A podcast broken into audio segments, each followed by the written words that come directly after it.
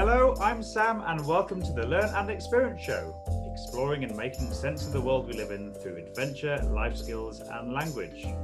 Today, I'm joined by our two regular team members from Learn and Experience, the people bringing the world's youth together since 2009. We've got language guru Mike. Hello. And our very own Miss Positive Julie. Hi there. This episode will be visiting Australia, South Africa, Antarctica, Japan, Saudi Arabia, and the USA in Around the World in Six Stories. In the big discussion this week, we're going to talk about what makes a good book. We'll be looking at Mexico in Fact or Fiction. And in the Youth Spotlight this week, we look at a 21 year old rower who has rowed across the Atlantic. And in life skills this week, I had my first ever ukulele lesson with musician Sarah.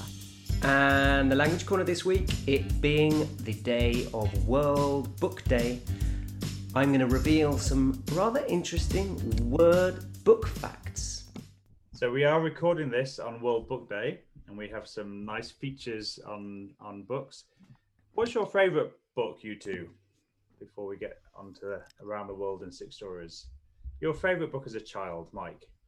My favourite book as a child was probably Catcher in the Rye by J.D. Salinger, which is a story about a young teenager uh, finding his way uh, from uh, sort of 12, 13 years old through the difficult period of being a teenager, which uh, when I read, I could really relate to.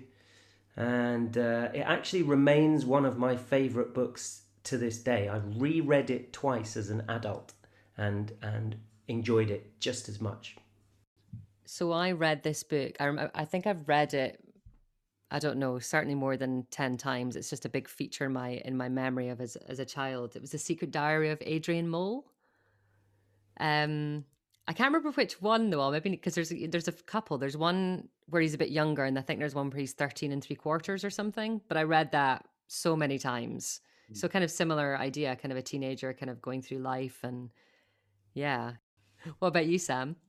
Oh, I, I found this really tricky because I've got so many. I think as children books, like Harry Potter is like really up there. I can't. They haven't grown old on me. However, I didn't actually read them as a child because I was already an adult by the time they came out. Because you're not that old. so, so as a child, definitely Roald Dahl.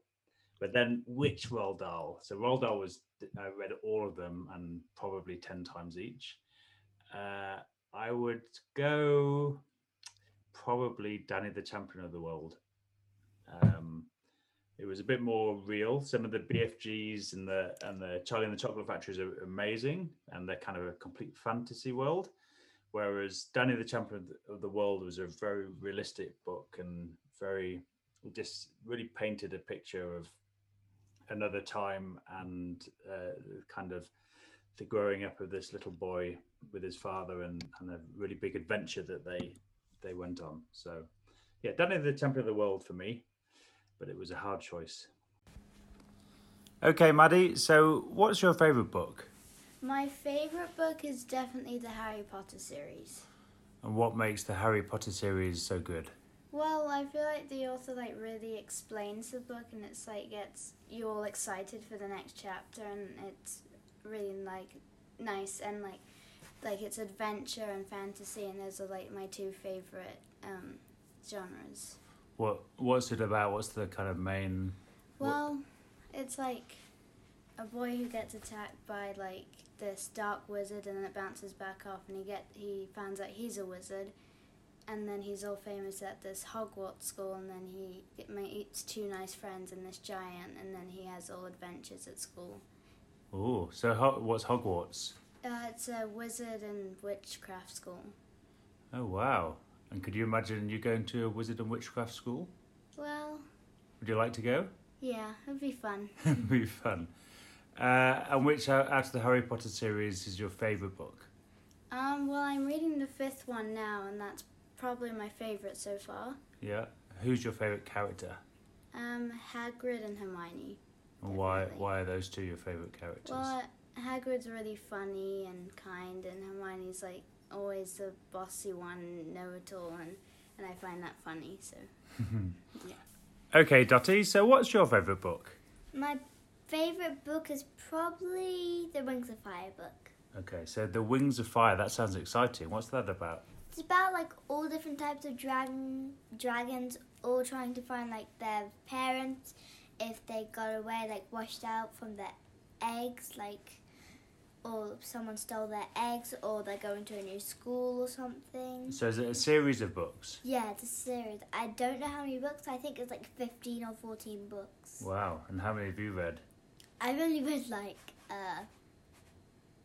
I've read like the I've read all the five graphic I've read the four graphic novels, but right now I think I'm on the second book.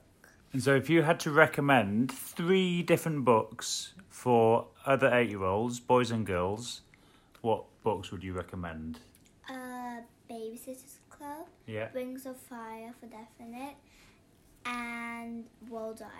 Roald Dahl. So which is your favourite Roald Dahl books? Um, I like Charlie and the um, Charlie and the Chocolate Factory, and I also like um, well, I'm reading it right now, The Fantastic Mr. Fox. Oh, nice. And any others that you've read? Um, I like George and Marvelous Marvelous Medicine. Why do you think you like Roald Dahl's books particularly? Well, they're funny and they describe like the words and stuff. He uses some funny words, doesn't he? Yeah. In what and and he really silly stories, aren't they? Sometimes. Yeah.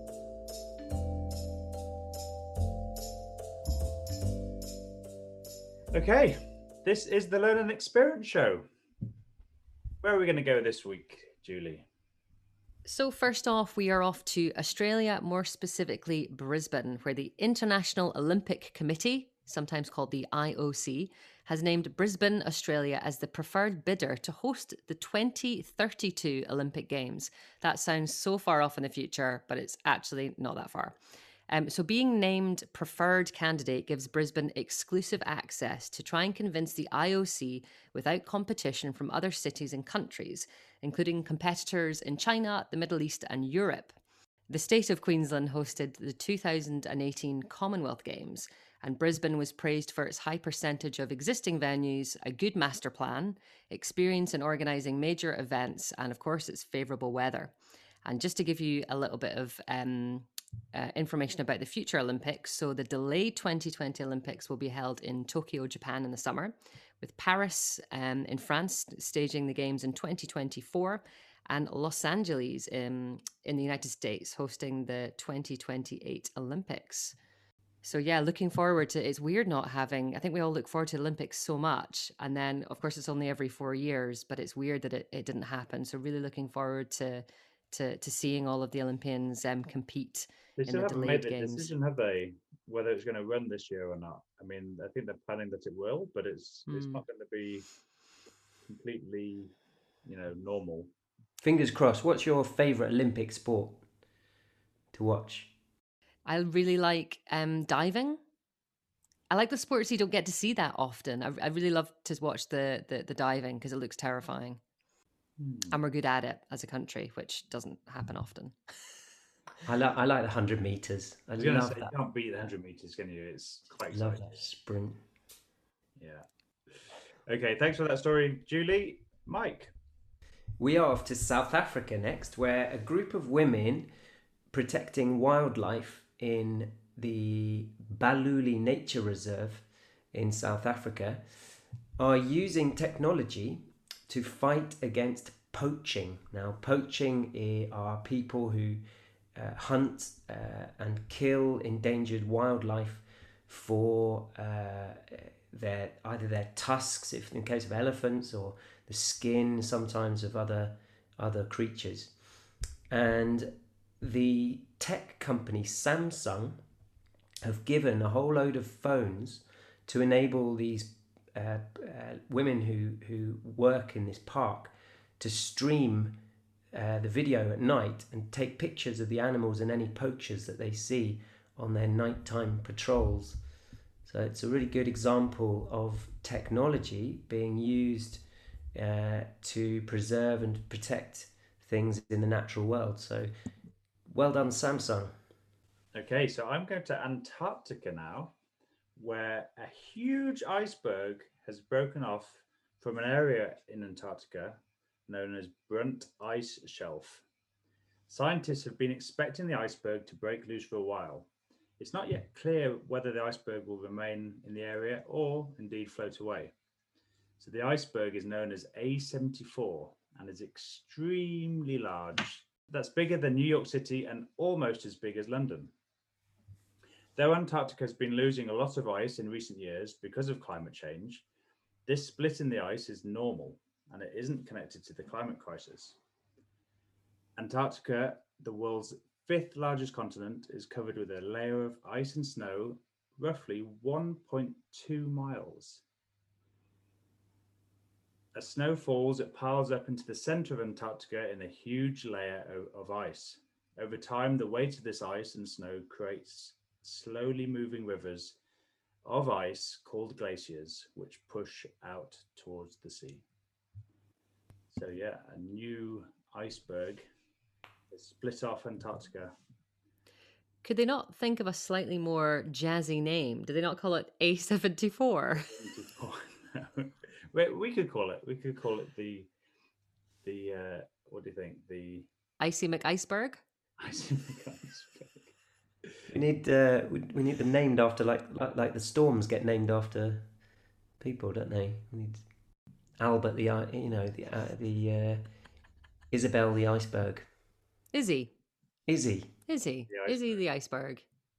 So we're heading to Japan now. So when you think of cute and cuddly, the word robot isn't the first word that would spring to mind. However, in Japan, cute and clever robots have become more and more popular.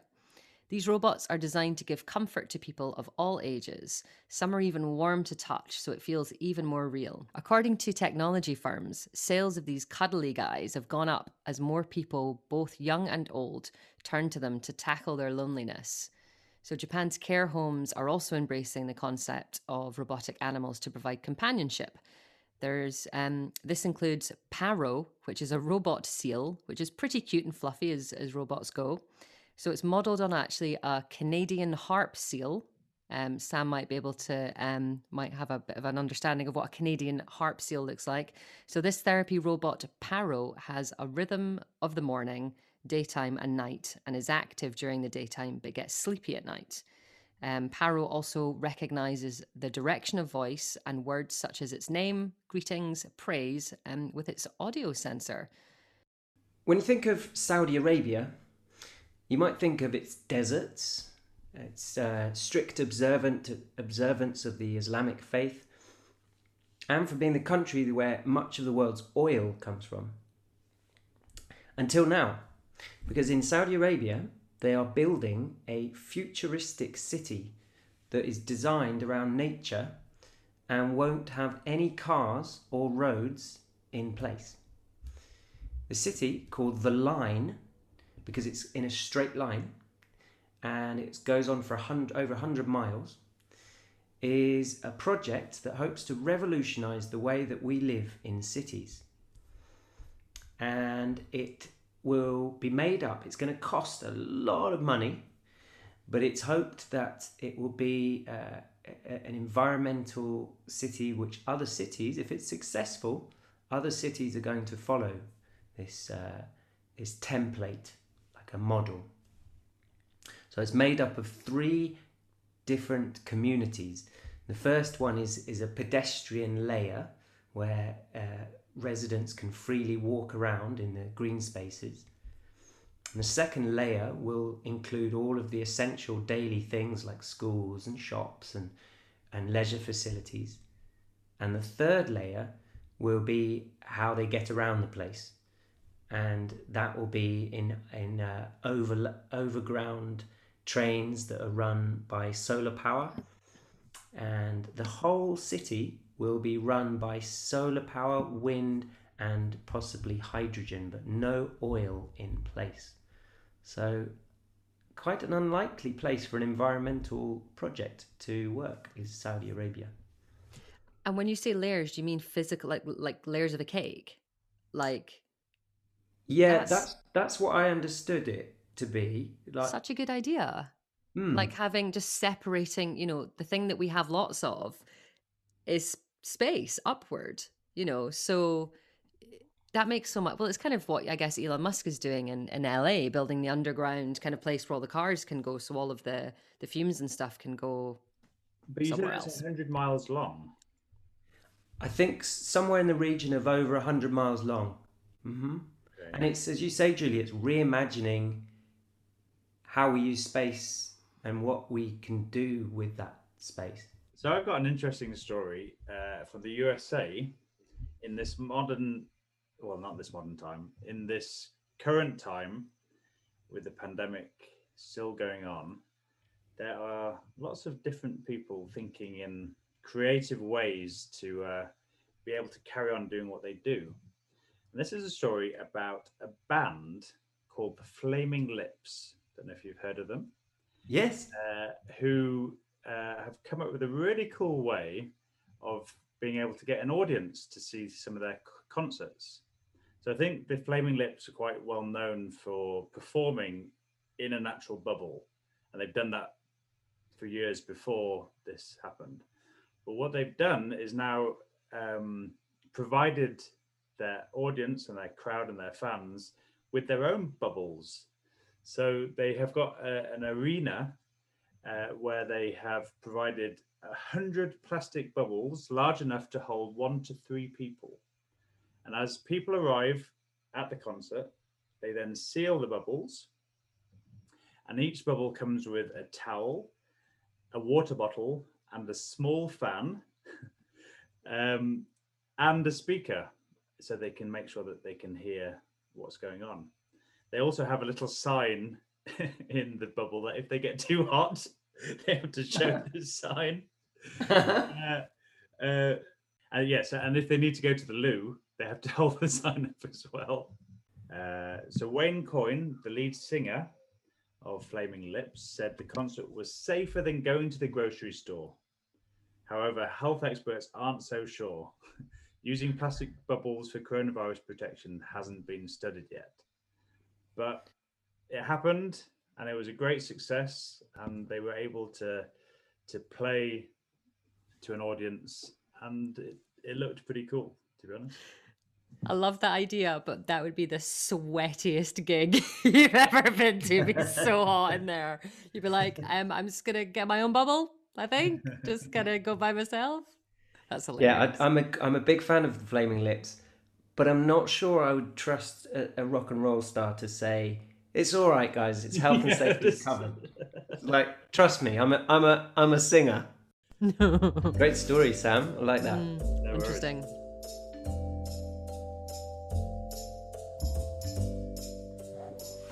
fact or fiction that Come on. show so we're going to do a little bit of learning. A little bit of experiencing, A little bit of experience, Zerg. today with the show? Hang on. Ah, uh, we are visiting mexico this week. Who has been to mexico? Neither of you. Oh, excellent. After Spain, Mexico has the world's largest Spanish speaking population. As in country. Yeah. Mexico is a country. What episode is this? Fact or fiction? Is Mexico a country? Just wrapping my head around this. So yes, fact, Mexico is a country. Yes. Um, I'm going to say fact. That seems factual. After Spain, Mexico is the biggest Spanish-speaking country. Yeah. Uh, I'm going to say fact. I'm trying to read Mike. I'm swimming over to where your your raft is. I'm joining you on that one. Swim, swim, swim. The think water's that's- warm. Yeah, water's warm. I'm joining you. Excellent. Come on over. I feel this is a win for me. I fooled you. Oh, Oh, It is, in fact, the largest Spanish speaking population. Ah. So, in fact, it is the biggest Spanish speaking population. It's more, more, more Spanish speakers than Spain itself. So, 126 million people live in Mexico, all speaking Spanish. You've been working on your lying, Sam, your lying uh, face. You've yeah, obviously you- spent the whole week working on that. Great face there. Uh, You I was going to get you with this fact as well. I liked it. I so is that 1 0 to Sam? It's no Yeah, longer I me and Mike playing that. against each other. It's us versus Sam. yeah, change the rules of the game.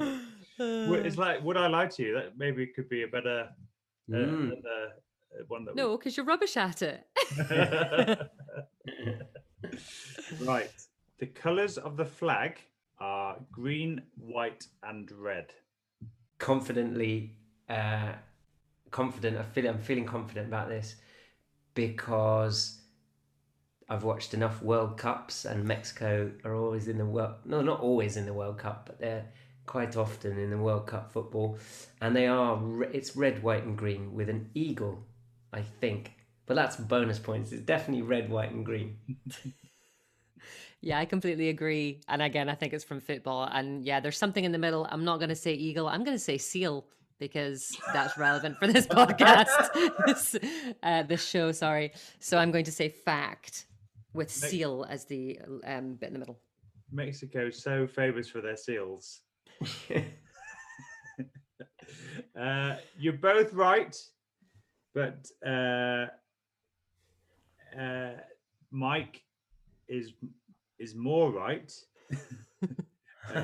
It, it looks like an eagle, but I'm just wondering if it's a phoenix. Or is it actually a seal? It's definitely not. a seal. Uh, let me have a look. Uh,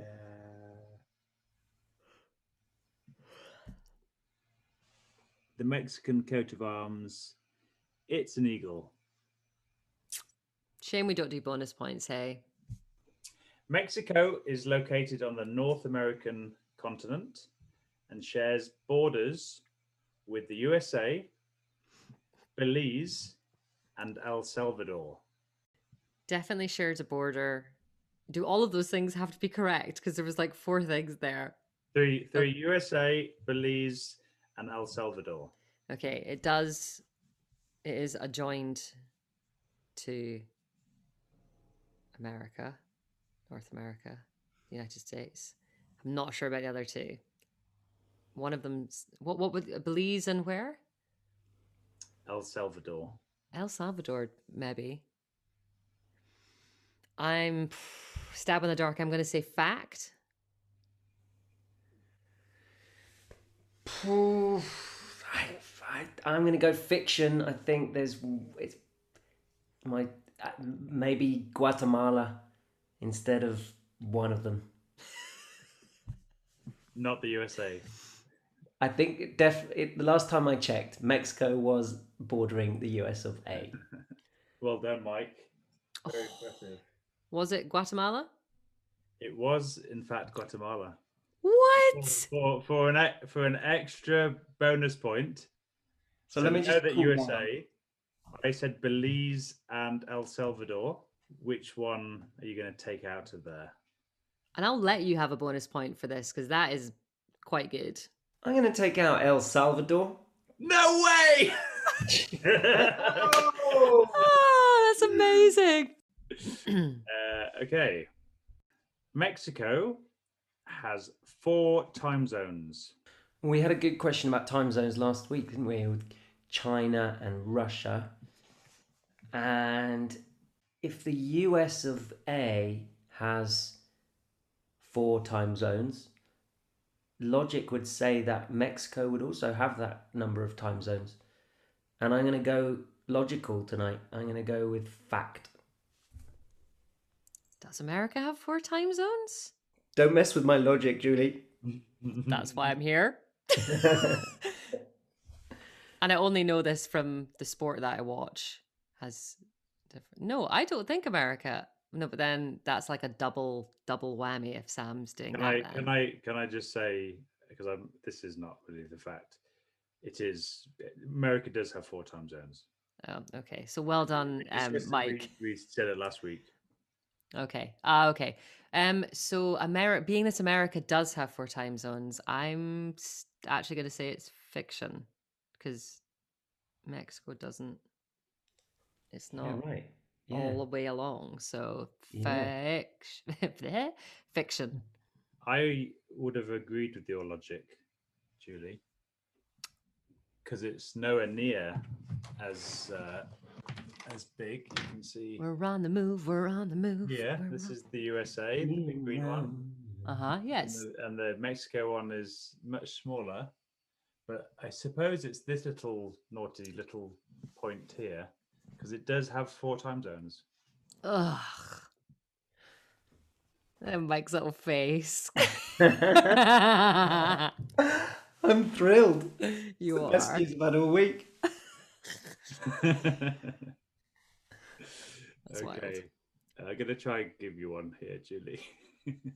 okay, Mexico has the most reptile species in the world. It's actually Mike to go first this time. Is it? No, it's you, Julie. Oh. I'm going to say that is fiction because it was somewhere else last week. I can't remember where it was. Oh, uh, ooh, uh, uh. Well, I can't remember, but it's not because it was a place that the nano guy was was was from. That was uh, Madagascar. Madagascar. Thank you. So Madagascar, yeah. Fiction, I'm going to say, unless you're pulling a sly one, old Sam. I think Sam might be pulling a f- sly one. Ah, better not I be. think it might be fact. Think of all those cactus plants that the reptiles must like to go around in. I don't know. I'm going to go fact just to say the opposite of you. I think it wasn't reptiles last week. I think it was something else. It was just at like wildlife or something. Oh, Sam's pulled a fast one on me. I Yes. haven't pulled it past and you made, you made it more complicated by remembering a previous fact wrongly. Ooh. So the Madagascar fact was it had the most amount of species only found in Madagascar. Whereas Mexico has the world's uh, has the most reptile species in the world, housing over 700 reptile species. And also, interestingly, it has the second most mammal species in the world over 430. So that was for me an interesting fact because I wouldn't have put Mexico as uh, as a country with those uh, with those numbers. Not But- something that I've ever heard of, really. So that's that is an interesting one. No. So I'm s- sorry, but it's a bit of bit of a whitewash this week. Mike uh, did well. Um, we've always got next next week, Julie. Always got next week. There's always next week.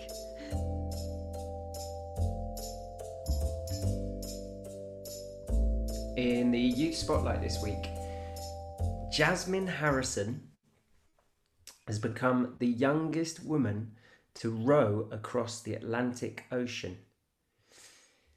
21 year old, who's a teacher, took just over 70 days to row from the Canary Islands, which is uh, an island off the coast of Africa, uh, all the way to the United States, to the, the edge of America. It's 3,000 miles is the journey. And uh, Jasmine took place in a, a competition called the Atlantic Campaign, where most rowers do this in teams, but Jasmine did it solo.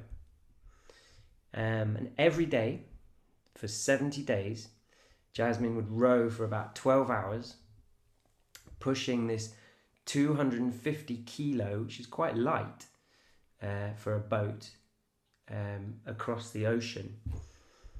And she would do around 60 miles a day. That's about 97 kilometers. She had a phone with her that allowed her to talk to family and friends. Uh, and she did have some music. She did have a speaker uh, with which she listened to music, but sadly, she, that fell into the water one day, Oh, so she couldn't listen to her music. But she did have other company along the way. She saw lots of sea life, including several whales and dolphins. Um, and there was danger too. Twice in the trip, her boat was overturned in, in the night by uh, huge Atlantic waves. Um, and Jasmine did all of this uh, for charity. She raised $25,000 for two different charities one which uh, works to control overfishing, and another one which uh, helps people suffer, who suffered from nat- natural disaster. So uh, well done, Jasmine. 70 days by yourself. That, that's a good way to read some books, get some audiobooks. Um, I 'cause I think if I had the skills to sail like that, I think I can imagine actually being quite enjoyable. Like you're always busy because you've got to do stuff, but I Mm. don't know. There's something quite. I think it's a real balance, isn't it? Oh, I don't know. I, I there's something quite appealing about that. Uh, that sounds amazing. Well done, Jasmine. Good work.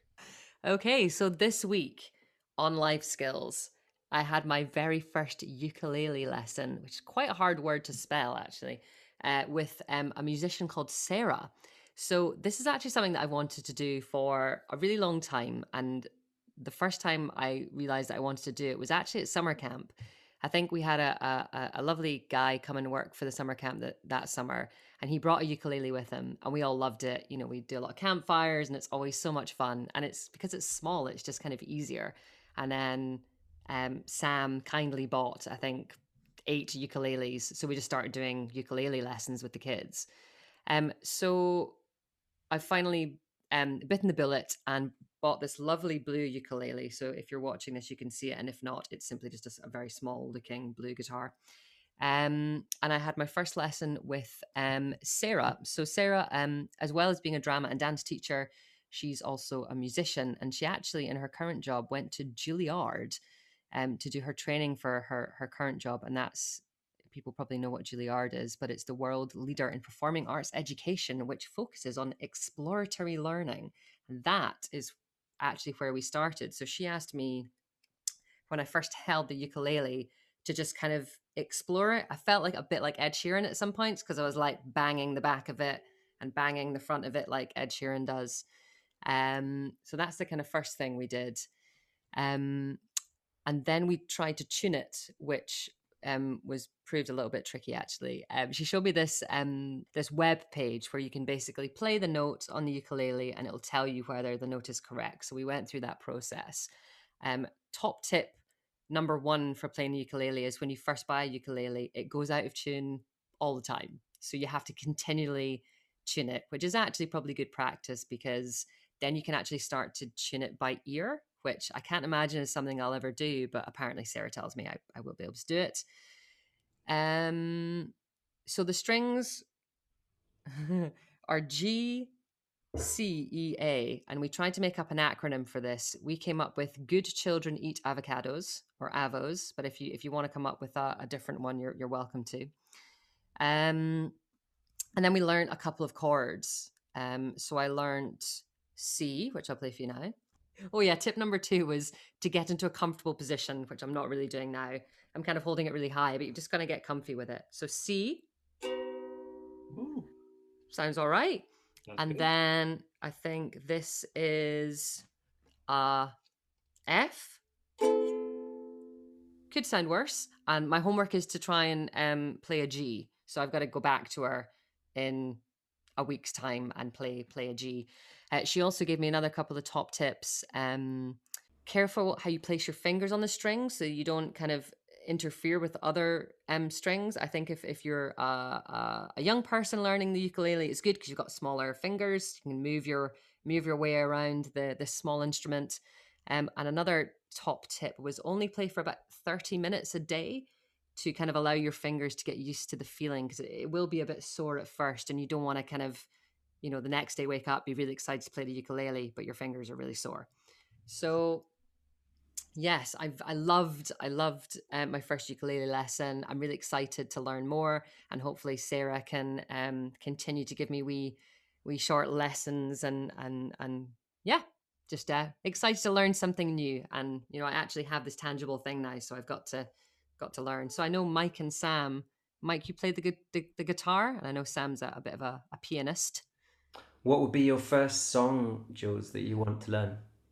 well, actually, Sarah said that when I when I'm able to play G, um, we'll be able to do um a woomba wa a woomba wa a woomba from the Jungle Book in the jungle. So she actually played it, and I played the two chords that I knew, and she sang, and then she kind of finished it off. So I'm working up to uh in the jungle. Is that what it's the song's called? yeah.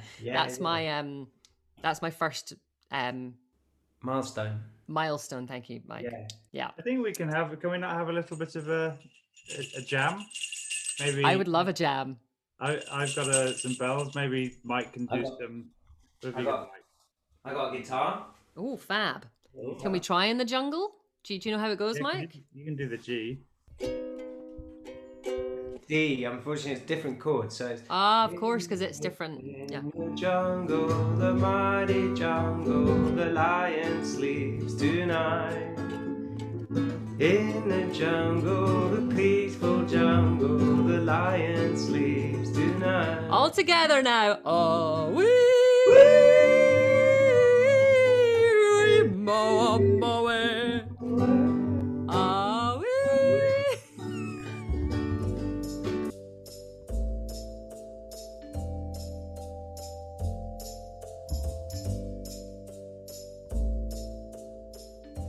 On the language corner this week, I'm going to give you some fact bombs. Some fact bombs about words related to books. So, I think most of you will enjoy reading, but there will be some people who really don't enjoy reading. And there's a term for this in the English language. A book scorpion is someone who is hostile to books or learning in general. the, fir- the phrase book scorpion was first recorded in 1649 in a work by a poet called Andrew Marvell. And the book scorpion is actually the name of, a, of an arachnid species, so species that's similar to the spider, uh, that's often found in old bookcases. That's why they call book uh, that's why they call it a book scorpion. But on the other side of the fence, the fear of running out of something to read is called, as a word for this, the fear of running out of something to read. It's called abibliophobia. Abibliophobia. Japanese have a word that describes buying a whole load of books and then not getting around to reading them. They have a word called tsundoku, which describes that condition. Meanwhile, bibliosmia, bibliosimia even, is the enjoyment of the smell of old books. The musty smell of an old book. There's a word for that. And last but not least, the Norwegian translation of the Mr. Men book, Mr. Bump, is called Her Dummy Dump. And that's it on the language corner this week. Enjoy World Book Day.